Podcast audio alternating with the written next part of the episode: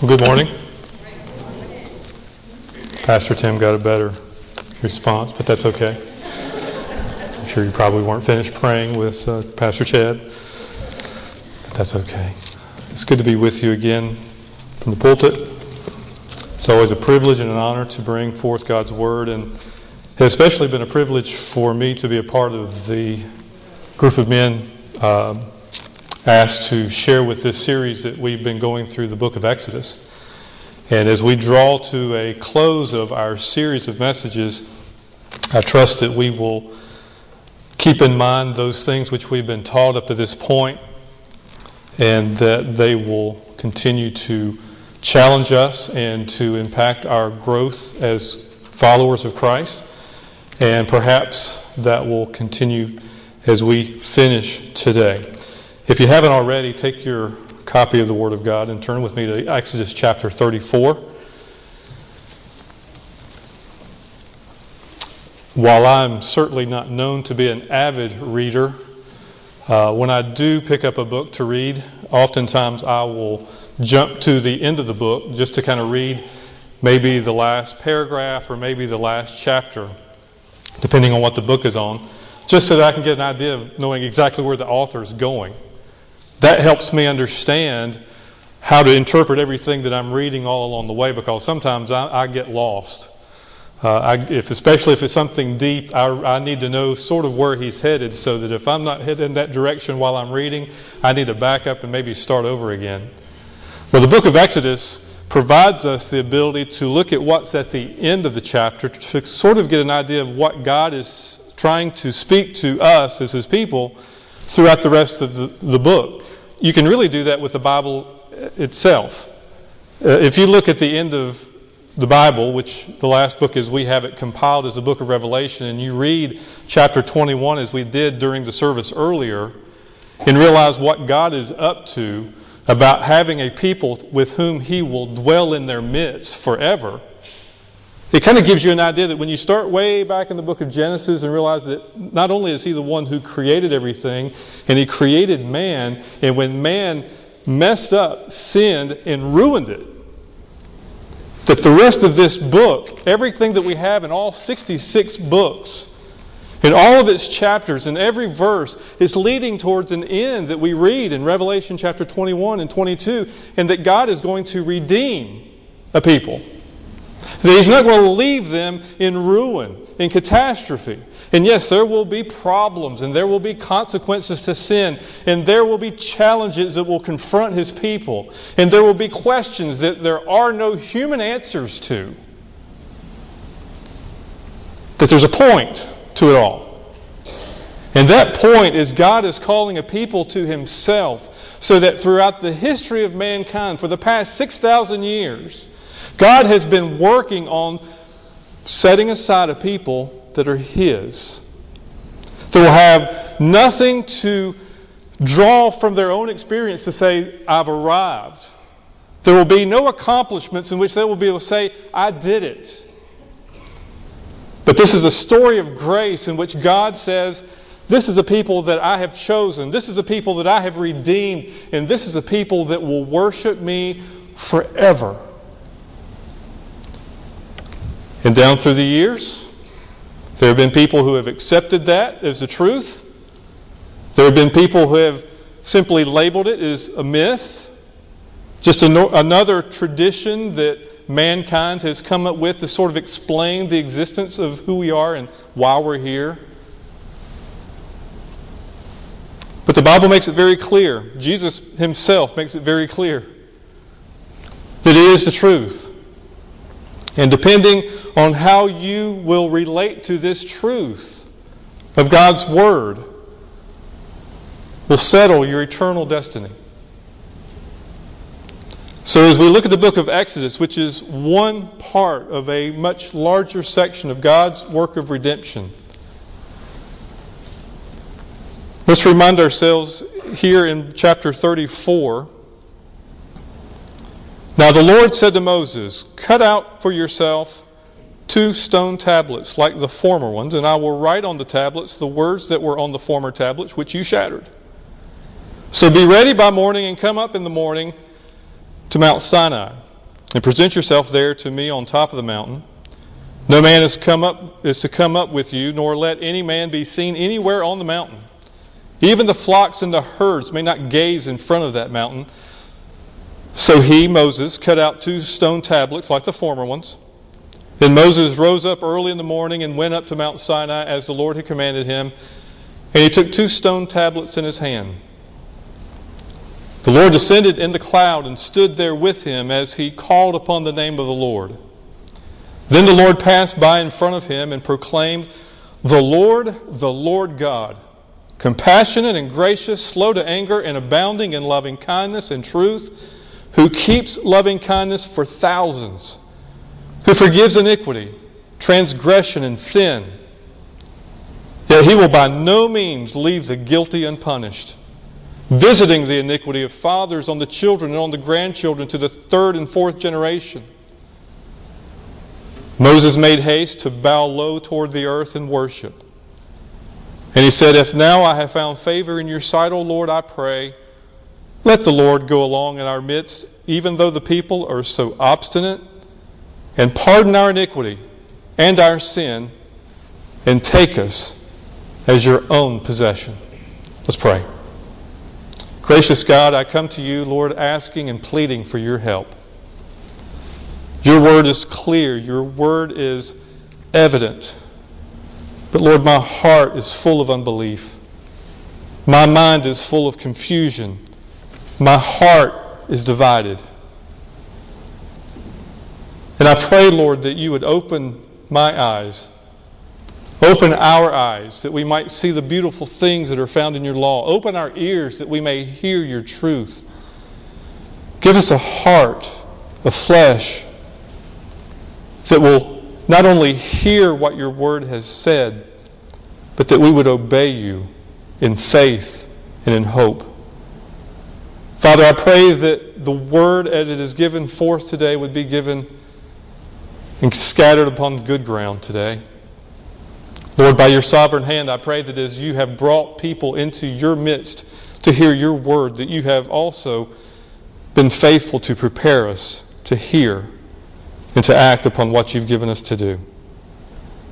Father, I pray that I would be removed from this process, but Lord, may Jesus Christ be seen. May he be heard. May we worship him in spirit and in truth as we study together. And I ask this in Jesus' name. Amen. Well, we come and find Moses having made intercession for the people as Richard so clearly made evident last time we studied in chapter 33, as God was ready to destroy his people because of their sin. Moses had ascended into the mount to receive the Ten Commandments. Moses returns to find them living in just unspeakable ungodliness. But yet Moses intervenes. He prays on their behalf asks God to, for his namesake and for his reputation among all the nations of the world, to save them. So, God allows that to take place. Moses asks that if I found favor, let me see your glory. God hides him behind a rock, allows him to see his hind parts as God, as best we can understand, passes by and he sees a very small glimpse of the glorious nature of God. So in verse 1 of chapter 34, we pick this up where now God says, Moses, it's time to resume this journey. It's time to go along on the plan in which I had originally designed for you and my people. So go take tablets, go take stone. You remember the Ten Commandments were hewn on pieces of rock. Now, I think it's very interesting that while this great intercessor, this great leader of the people of Israel, that as God tells him to go take two tablets of stone and bring them back up on the mountain where I'm going to write my words again, that it reminds Moses this is going to replace, be, this is going to replace what you shattered. that you, as a leader of these people, you are not without guilt simply because you were not down with the people who were in their wicked, wicked idolatry in your anger. You shattered what I gave you. Now, this is not something that you would hear uh, the uh, positive thinking preacher crowds that you may see on TV or the books that you might see in the bookstore that helps you with your self esteem. But God is not in the business of helping us with our self esteem. God is in the business of making us righteous through the works of Christ. By our faith, and when we accept those, then we become restored in our value to Him as His creation. And it is not until we understand our place in our sin and our guilt and the responsibility we have of offending an holy, righteous God that we can move on into the work He has called us to do. Now, just like the prior instructions tells him that there is not to be anyone that goes up on the mountain with you, not even the animals should get close to the mountain or they'll die. As God's nature, His holiness, is so severe that sinful man cannot, apart from God's grace, stand it. Now, for those of you who have children, let me ask you, rhetorically, when your children mess up, when, when you've given them instruction, and they don't quite follow through. As a matter of fact, maybe they go to the other extreme and do exactly the opposite of what you've asked them to do. If you're a teacher, what happens if you've given your students a lesson and, and they fail? Or me as a manager at work, and I've got some coworkers of mine who I'm very thankful that they're here this morning visiting with us. And as we give our employees tasks to do and we hold them responsible and they utterly fail, what do we do? I won't ask the pastors what they do when church members don't do what they're supposed to. Uh, that's another sermon for another day. But do we lighten up and say, you know what, maybe we were too hard on them? Maybe I shouldn't have asked so much of my child. Or maybe the employee just wasn't trained enough, and maybe I was expecting a little bit too much from them, or maybe that student just hasn't had enough background training, and, and maybe the context was just very confusing for them. And uh, so, what do you do? Do you make it stricter? Maybe as a parent, you feel like, you know what? Maybe there's one parent that says, you know what, I told you you were too light on them. We should have been harder on them. And then the other parent says, no, you were too hard on them to begin with. We should have been lighter on them. And it's back and forth. Do you try a different plan altogether and just say, you know what, maybe that was just the wrong plan. Let me just scrap it all and start over with something new? Well, God, because His plans are perfect, doesn't look at the nation of Israel and say, you know what, these people just weren't bright. For me to give them 10 commandments, maybe I should just give them five commandments. Or maybe I should say, you know what, they're really not commandments, they're just sort of suggestions. And if you, you know, maybe feel like you're strong enough to deal with it, you know, maybe you can be a lead. No. God had made a promise to Abraham. Plain and simple. He told Abraham that his descendants would outnumber the stars that you could count. The grains of sand that you could take measure of, your descendants are going to be great. And that they're going to be delivered out of a, of a time of slavery and they're going to be my people and they're going to worship me. So God had already, centuries before, given His word and provided a plan. And simply because the people messed up, God was going to stay true. This is consistent with what we see in the New Testament concerning believers. For Paul had a statement that was trustworthy and deserving of full acceptance that Christ came into the world to save sinners, of whom I am the foremost. But I received mercy for this reason that in me, as the foremost sinner, Jesus Christ might display his patience his perfect patience as an example to those who are to believe in him for eternal life. And this message is from the eternal God, immortal, invisible, only wise God. Did you catch that? Jesus does that all the time. It's an example to all the unbelieving world. God doesn't go out and choose people who are perfect. He doesn't go out and choose people that have it mostly all together.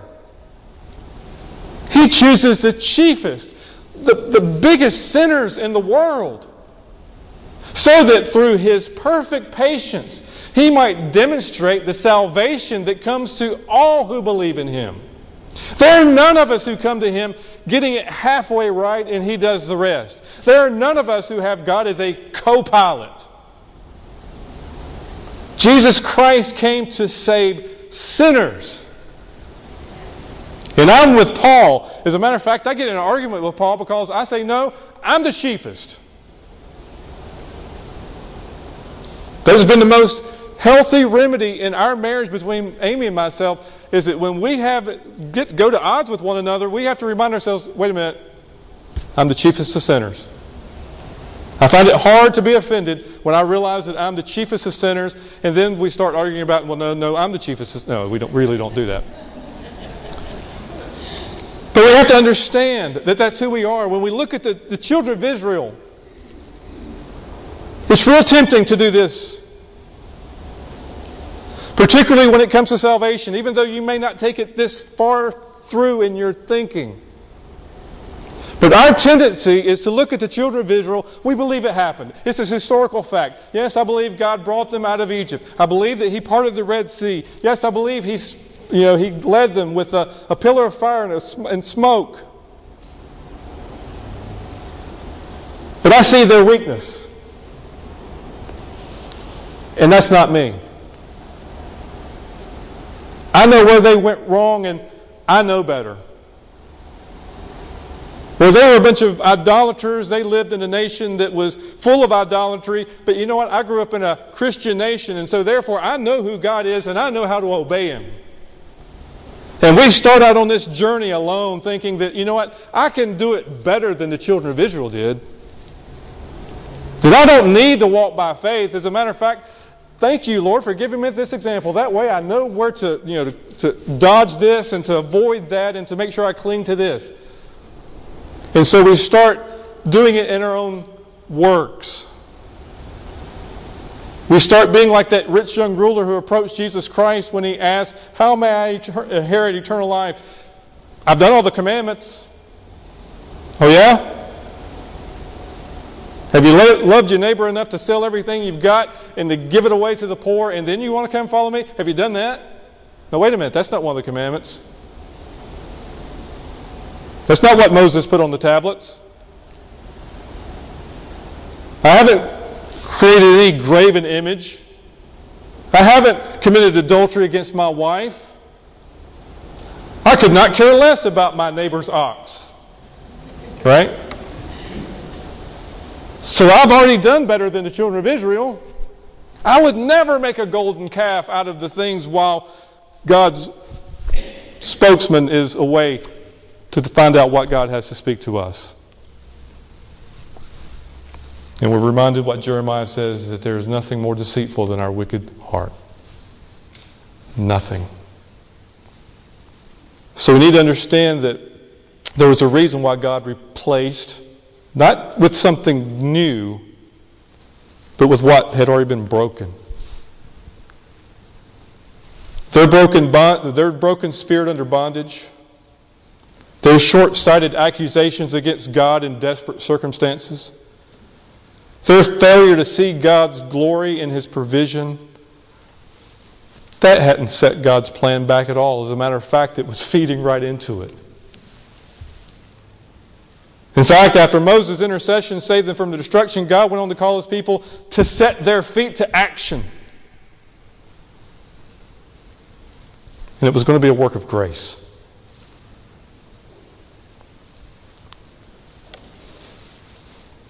And thankfully, we can, as Paul says, look at these things that were written aforetime, that were written for our learning. That through, perf- through patience and comfort of the Scriptures, we might have hope. So the words were rewritten that were shattered.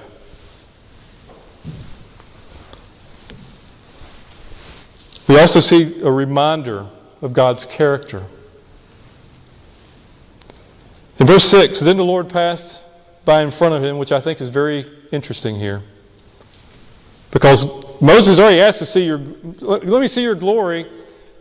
And it was almost in a very indirect way he was able to see the Lord pass by. But here in this midst, the Lord passed by in front of him and proclaimed, The Lord, the Lord God, compassionate and gracious. Has anybody ever fooled you into thinking that the God of the Old Testament was a mean, nasty old God who judged people and killed everybody off? The Lord God, compassionate and gracious, slow to anger. He has already demonstrated that here in just the last six months. abounding in loving kindness and truth, who keeps loving kindness for thousands, who forgives iniquity, transgression, and sin.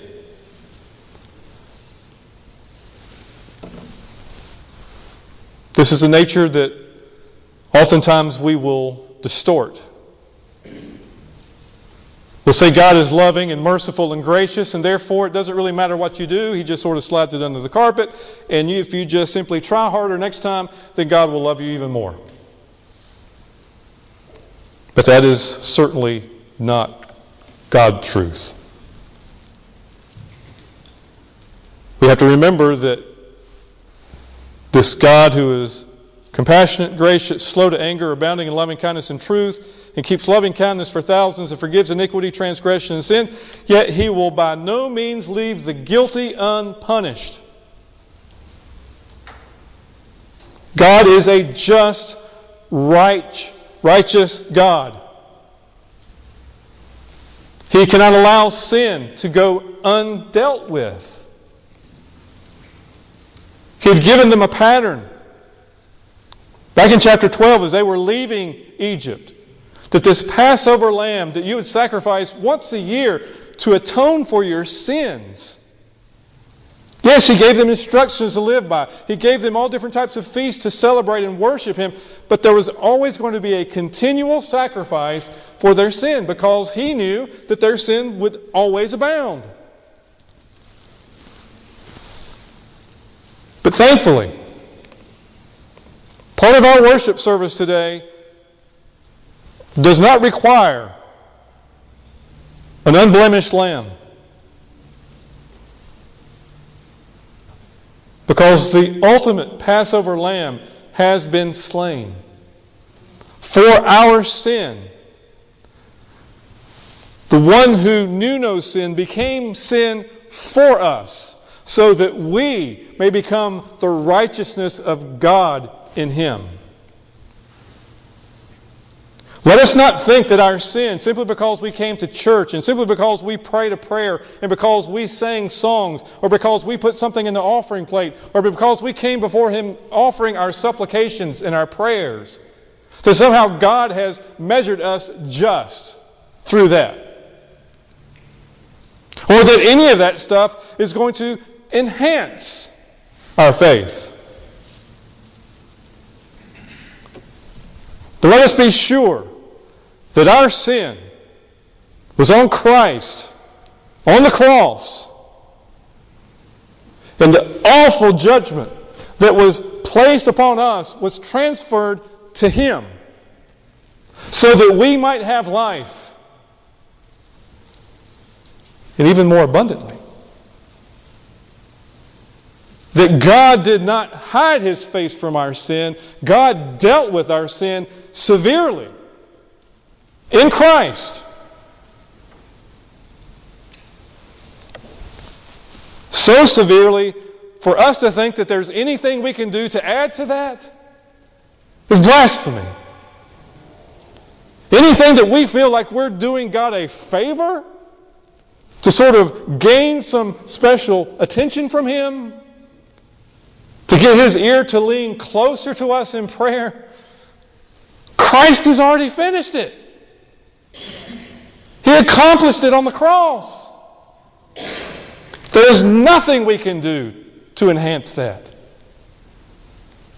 God dealt with sin, and there are certain circumstances that in this passage, God goes on to say that not only do I deal with sin, but the consequences may go past your own life. To generations to come, third and fourth generations may actually feel the consequences of our sin. But let us be sure to understand that there is now no condemnation to those who are in Christ Jesus. Circumstances may still be there. The effects and the hurts and the emotional scars that we bear because of our sin will be with us until Jesus Christ comes back. Let's make no doubt about it. God deals with sin. May we rejoice if we are in Christ that Jesus paid it all. While sin had left a crimson stain, he washed it white as snow. So we have a reminder of God's character here. Not only is he compassionate and gracious, slow to anger, abounding in loving kindness, he forgives iniquities, transgressions, and sins, praise the Lord, but he also punishes because he's jealous. He does not want us to, as he goes on to give the commandments, remind, renewal of the commandments, that, hey, separate yourselves from all that idolatry because that's what got you in, the, in your mess.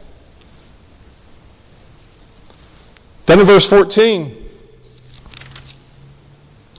for you shall not worship any other God, for the Lord, whose name is jealous, is a jealous God.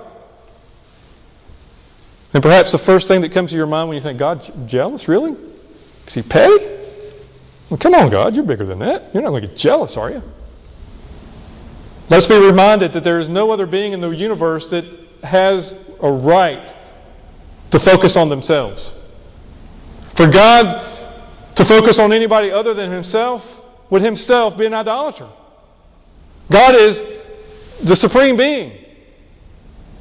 And when he calls the people to himself, he is jealous for himself.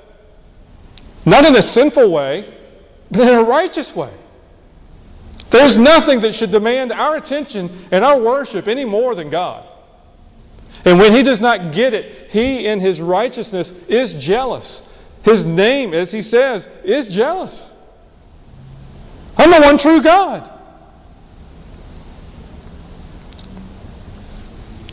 In all of this, in renewing the covenant, and while he emphasizes some of the commandments there in chapter 34, we need to understand that all the commandments are there and necessary for us to understand how righteous God is. With the first four commandments that reflect God's uh, instruction of how we should relate to Him. We have the following six commandments that speak about how we relate to one another. Our Christian growth groups are doing a great job in covering these Ten Commandments and then some. So I encourage you, if you're not participating in that, that you join us before this series is over. But as we continue here, not only was there a rewriting of the tablets, but there's a radiance of, of, around this covenant. When Moses came down in verse 29, he was glowing.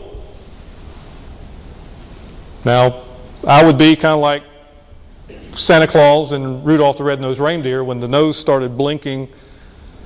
He was like, whoa, that's a little weird. Moses' face was glowing because he had been in the presence of God's Shekinah glory. And it was such a distraction that he placed a veil over his face when he would speak to the people on God's behalf.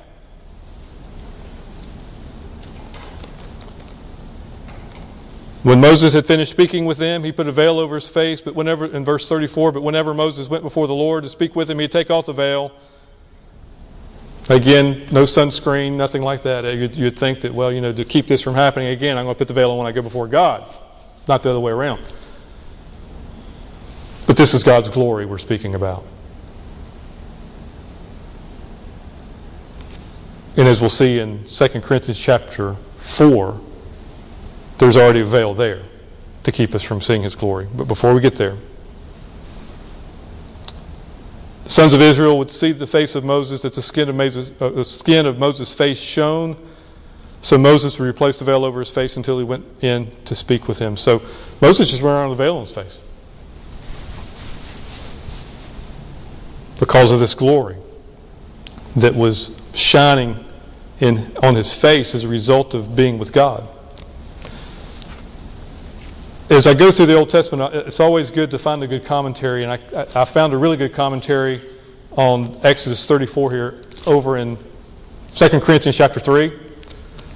So if you have your Bible still with you, turn over there, and one of my favorite commentators, the Apostle Paul, is going to give us some insight as to this glory and, and how we should relate to it. Should we just look at this as a story that, well, there was a really great light or some sort of evidence of God's presence, so therefore, um, well, strange things happen when you speak to God. What, what do we come up with? But Paul gives us some insight as to how we should look at this situation. And it will help us in our understanding of the new covenant. In 2 Corinthians chapter 3, verse 2, Paul once again finds himself having to establish grounds for his authority as an apostle because everybody, well, maybe they remembered him as a church killer. Maybe they remember him as a legalizer. Uh, whatever the case was, or not one of the original 12. And so, wherever Paul went, he often would have to establish himself. I am truly an apostle of Jesus Christ, guys. You really need to take my word on this. take God's word for it.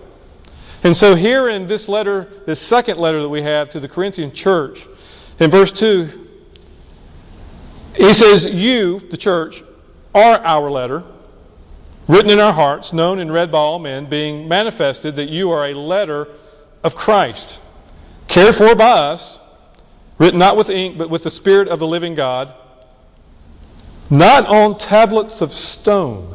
Hmm. That's a really weird analogy to make unless there is a connection somewhere, right? Because we normally don't think of people as, well, written on tablets of stone. We go on. But on tablets of human hearts, which is even more interesting if the first analogy is sort of out there in left field. Such confidence we have through Christ toward God, not that we are adequate in ourselves to consider anything among us from ourselves, but our adequacy is from God, who also made us adequate as servants of a new covenant not of the letter, but of the Spirit. For the letter kills, but the Spirit gives life. So let's put some pieces together before we start comparing what's in. Boy, we thought that that explanation of the Apostles' Creed was small.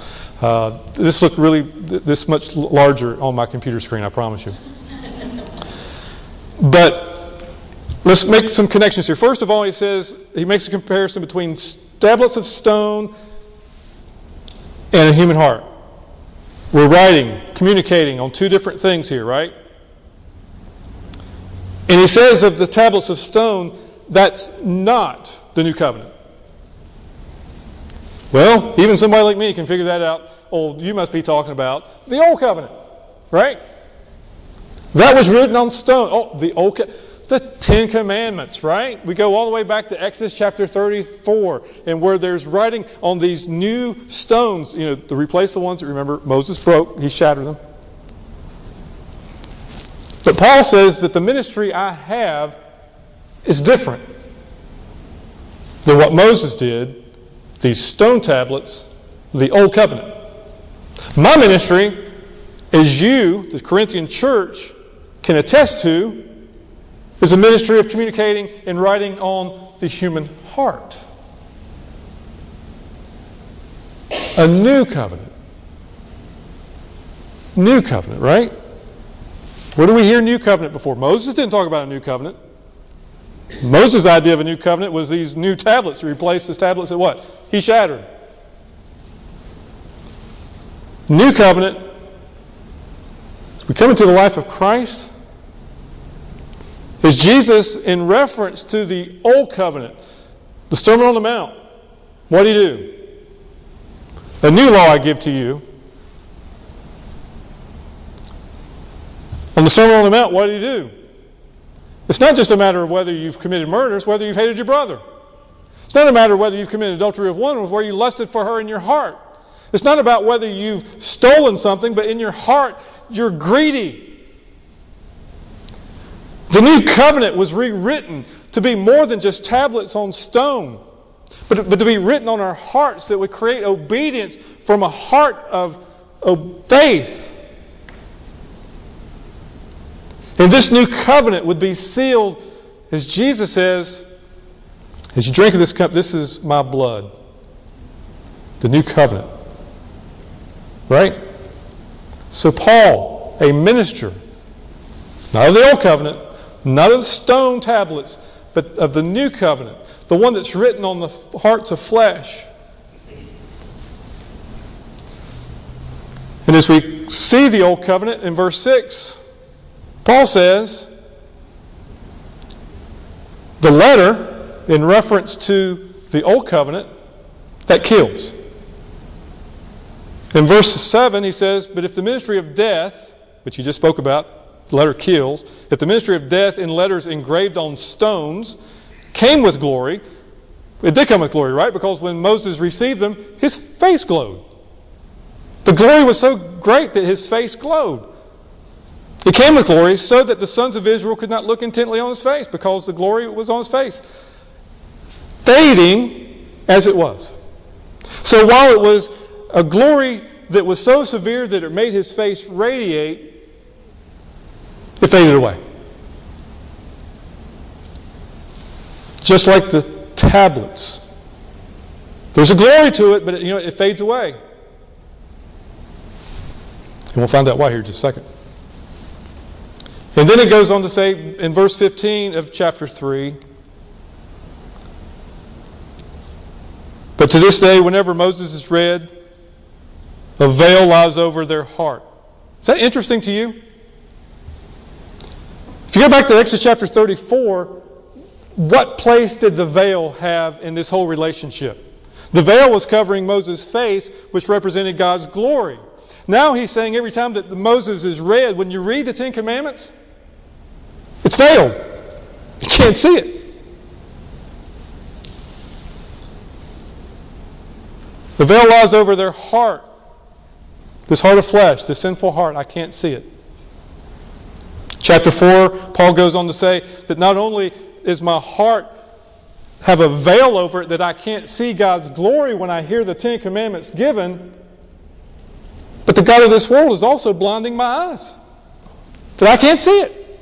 I can't see the glory of God because I've been blinded. I'm just in a world of hurt when I'm born into this world. I'm a sinner by nature. I'm conceived in sin in my mother's womb. I come in thinking in my self righteousness that I can accomplish what's written on those two tablets. My heart deceives me into thinking that I'm accomplishing it. When I don't, I just cast it away in my mind. And all the while, I'm missing the true glory of God because there's a veil over my heart. Now, before we go any further, we need to deal with some things. First of all, what about this letter? Why in the world did God give the law then? Why did He give this letter if indeed it's going to kill me? Well, we have to look at a couple of passages of scriptures here. First of all, I think this was on the screen, hopefully it's large enough for you to read it. But Paul said, I was once alive apart from the law. In other words, there was a day before I knew the two tablets. But when the commandment came, sin came alive. And I died. That's how the law kills us. The law, in revealing God's holy nature, when we come into contact with it, while we were ignorant in our sin, we're no longer ignorant. When we read the law, sin comes alive in my life. I notice that I'm doing something wrong. For example, Thou shalt not steal. Before I knew the law, I'm in a grocery store. As a seven year old, chocolate's a good thing. As a 46 year old, chocolate's still a good thing. But as a seven year old, I'm in a grocery store, I see chocolate. As a seven year old, I have limited resources. So, at seven years old, I really could not care less about the law because I never heard about it. Doesn't mean anything to me. But the chocolate does. I've had it, tastes good, I want it, so I take it. With limited resources, I walk out the store, I've stolen, right? Now, somebody invites me to go to Sunday school with them. Up to this point, I'm thinking, you know what? I've got a really good process of getting chocolate when I get hungry. I just go in the store, it's right there on the shelf. I'm an innocent little kid. I smile big at everybody. I take it, I walk out, nobody bothers me. Of course, I grew up in a day and age where the surveillance cameras weren't quite so prevalent. However, I go to the Sunday school class, and guess what they're teaching? They're teaching the Ten Commandments, and I am confronted with the law. The Sunday school teacher says, God's word says, Thou shalt not steal. Guess what? I am dead. Now, I was dead back here, but you know what? Sin has now become alive in me because now I realize, you know what? Wait a minute. The conscience that God has given me is pricked. I realize I'm guilty. Now, as a seven year old, I really don't care. And if I follow down that path of life, I'm going to become a 46 year old and I still won't care. But as soon as I come in contact with the law, then something changes. The law doesn't become new again. It just it's, it's always been there, right? But now I'm killed. I'm dead. The very commandment that God promised life to me, or proved life to be death to me. For sin, season, and opportunity through the commandment deceived me, and through it killed me. So the law is holy, and the commandment is holy and righteous and good. Next frame. Did that which is good then bring death to me? Did something good from God bring death to me? By no means. It was sin producing death in me through what is good, in order that sin might be shown to be sin, and through the commandment might be, become sinful beyond measure. Two things are going to happen when I'm confronted with the law. I'm either going to be thankful to God, thank you for not letting me get away with my sin so that I can plead for your mercy. Or my heart of stone has become harder and colder, and I'm going to justify my sin. I'm going to condone my sin. I'm going to think I'm all right in my sin. I'm going to be able to justify my sin before anybody who ever confronts me, and I will continue walking a path of destruction. But God was good in bringing something into my life that would bring death as I sinned. Each of us should be thankful that God does not just leave us to our sin. But may we not stop there. That's what the letter did. However, when we read Galatians chapter 3, is the law contrary to the promises of God? Certainly not. For if a law had been given that could give life, then righteousness would be indeed by the law. We wouldn't need a new covenant. Nation of Israel, they proved that the old covenant doesn't give life. They can't keep it. We can't keep it. Nobody can keep it except for Christ. For if a law had been given that could give life, then righteousness would indeed be by the law. But the Scripture imprisoned everything under sin so that the promise by faith in Jesus Christ might be given to those who believe. Next slide. Now, there, before faith came, we were held captive under the law, imprisoned until the coming faith would be revealed. So then, the law was our guardian until Christ came, in order that we might be justified by faith. But now that faith has come, we are no longer under a guardian, for in Christ Jesus you are all sons of God through faith. And lastly, we see that the new covenant, as Paul says in 2 Corinthians chapter 3, it gives life.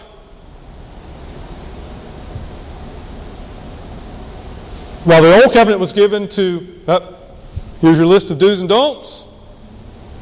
There's going to be a sin or a sin offering regularly because you're not ever going to be able to keep it. Spirit, however, of the new covenant through the blood of Jesus Christ, that gives life. It's going to give you a glory that's going to surpass that which was former. In other words, that glory that wore off Moses' face will never wear out. It liberates us to see Christ.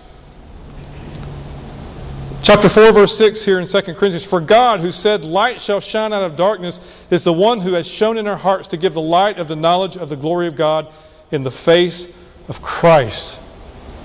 That glory never ends. Christ never puts a veil over his face. The veil is over our hearts. It is not until God opens our eyes that we will see the glory that's in Christ's face forever. Let me ask you a question. Have you seen the glory that's in Christ's face? That's synonymous with asking you, Are you born again today? Because you are not born again if you have not seen the glorious grace that's found in Christ's face, in Christ's life.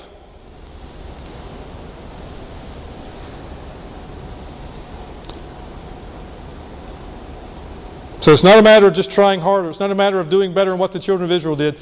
It's all about Christ has paid it all. The glory in his face is what I long to see. In our sin, we can't see it, we can't understand him, we can't know him. But if we do, in 2 Corinthians chapter 3, verse 18, but we all with unveiled face, beholding as a mirror the glory of the Lord we're being transformed into the same image from glory to glory, just as from the Lord the Spirit. If you're a believer, if you placed your faith and trust in the finished work of Jesus Christ on the cross, if the power that has raised him from the dead has raised you to new life, if you have turned from your ways of sin and are following by faith the call of God through Jesus Christ. then there's something happening to you that didn't happen to the nation of Israel. When they looked at Moses' face and saw the glory, they were just, dude, can you do something with that? But when we see the glory that's in the face of Jesus Christ, when the Spirit of God has revealed to us who Jesus Christ is, then guess what? There's something starting to happen right here from glory to glory. We're being transformed into the same image of the one whom we see. Is that happening in your life today? Can you look in your spiritual mirror? Can you read the Word of God as a mirror? And say, by the grace of God, I'm not perfect. I still blow it. I still mess up. But I see the glory of Christ. I see a loving, kind, compassionate Savior, but I see a Savior who has paid the debt of my sin. Now, as we quickly draw this to a close, it's important for us, I think, to go back to chapter 40 of the book of Exodus as we wrap this up. My dad asked me when I was going to be finished today. I said, when I'm finished. He says, My preacher tells me he wraps it up, it's about to the end. And so there you go, Daddy. I got I'm, I'm about finished. Chapter 40, we see God's plan that He had given instructions for this tabernacle, for this court around the tabernacle, for the indwelling place where God's presence would dwell. But the ark of the testimony would be. God says, you know, I got a place where we're going to put those Ten Commandments, and Moses, you're not going to break these things anymore. Of course, Indiana Jones still hasn't found them. They're out there somewhere. The Nazis have them or something. Anyway, we do know where the glory of God dwells. The scriptures tell us. First of all, the glory of God was going to dwell in this tabernacle. Because we're told in verse 34 when Moses finally erected the tabernacle and the courtyard around it, then the cloud covered the tent of meeting, And the glory of the Lord filled the tabernacle. But you know what? This isn't it. This is a temporary place, right? They're not going to be on the wilderness forever. They're going into the promised land. God has already promised Abraham that your descendants are going to have a land. And in that land, there's going to be a temple so that when Solomon finished his temple in 1 Kings chapter 8, verse 10, we see that when that was finished, the presence of God dwelt in that midst. And when the priest came out of the holy place, the cloud filled the house of the Lord. But we go further, and unfortunately, I don't have enough time for this. Maybe Pastor Tim can pick up the study on the book of Ezekiel and figure out the Ezekiel's temple that we have some very specific dimensions about. The Spirit lifted me up and brought me into the inner court, and behold, the glory of the Lord filled the temple. Wherever this temple is going to be, however, it has already been fulfilled. Is it going to be fulfilled? Is it heaven? Is it our whatever? Somewhere there is a temple that the Holy Spirit or the, the glory of the Lord is going to fill it. But think about this. First John chapter 1, we're told in the beginning was the Word, right? We're told that the Word was God, the Word was with God, and we know that Jesus Christ is the one that John was referring to. So that when he comes to verse 14, and the Word became flesh and dwelt among us. Interesting choice of terms because that literally means tabernacle. And when Jesus Christ came to temporarily dwell with us, John says, we beheld his glory. Interesting idea, right? We follow all the way through the scriptures. The glory of God was wherever his presence is at. And this is the glory. Glory is of the only Son from the Father. This is real glory. This is divine glory, full of grace and truth. This is the same nature that's described in Exodus chapter 34 of who God really is. And when he dwelt among his people, they beheld his glory. When Jesus Christ was on this earth, the greatest thing that happened, as wonderful as being raised from the dead would be, as wonderful as being able to walk after never being able to walk or being able to see after you were blind all your life, the greatest thing was that the glory of God was revealed to mankind, full of grace and truth. It dwelt with them. And then he went away. But his glory didn't. In 1 Corinthians chapter 3, Paul tells us, Do you not know, speaking to believers, that you're God's temple? You notice he doesn't say you're God's tabernacle, but you're God's temple, and that God's Spirit dwells in you. If anyone destroys God's temple, God will destroy him. We do that enough by ourselves with our gluttony and our drunkenness and our own illful ways of living life. But God says, if you destroy the temple in which my Holy Spirit dwells in, I will destroy the one who does it. For God's temple is holy. And you are that temple. Later in chapter 6, he says, But he who is joined to the Lord becomes one spirit with him. Do you not know that your body is a temple of the Holy Spirit within you, whom you have from God? You are not your own, for you were bought with a price.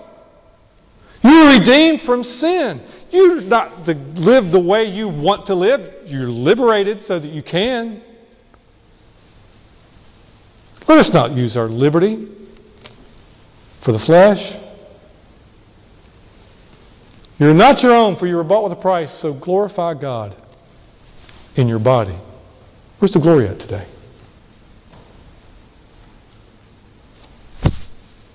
Right here. Does my face shine so that you can tell? Is the glory to glory being produced in your life?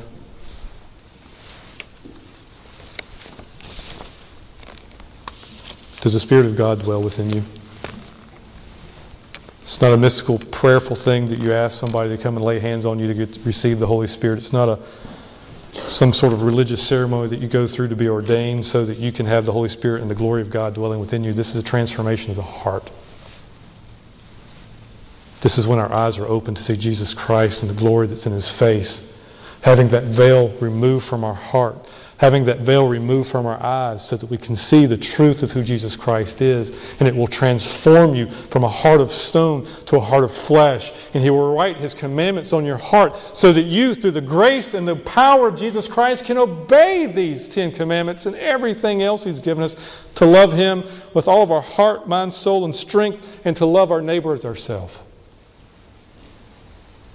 But we don't do that to gain access to God. We do that because God dwells in us.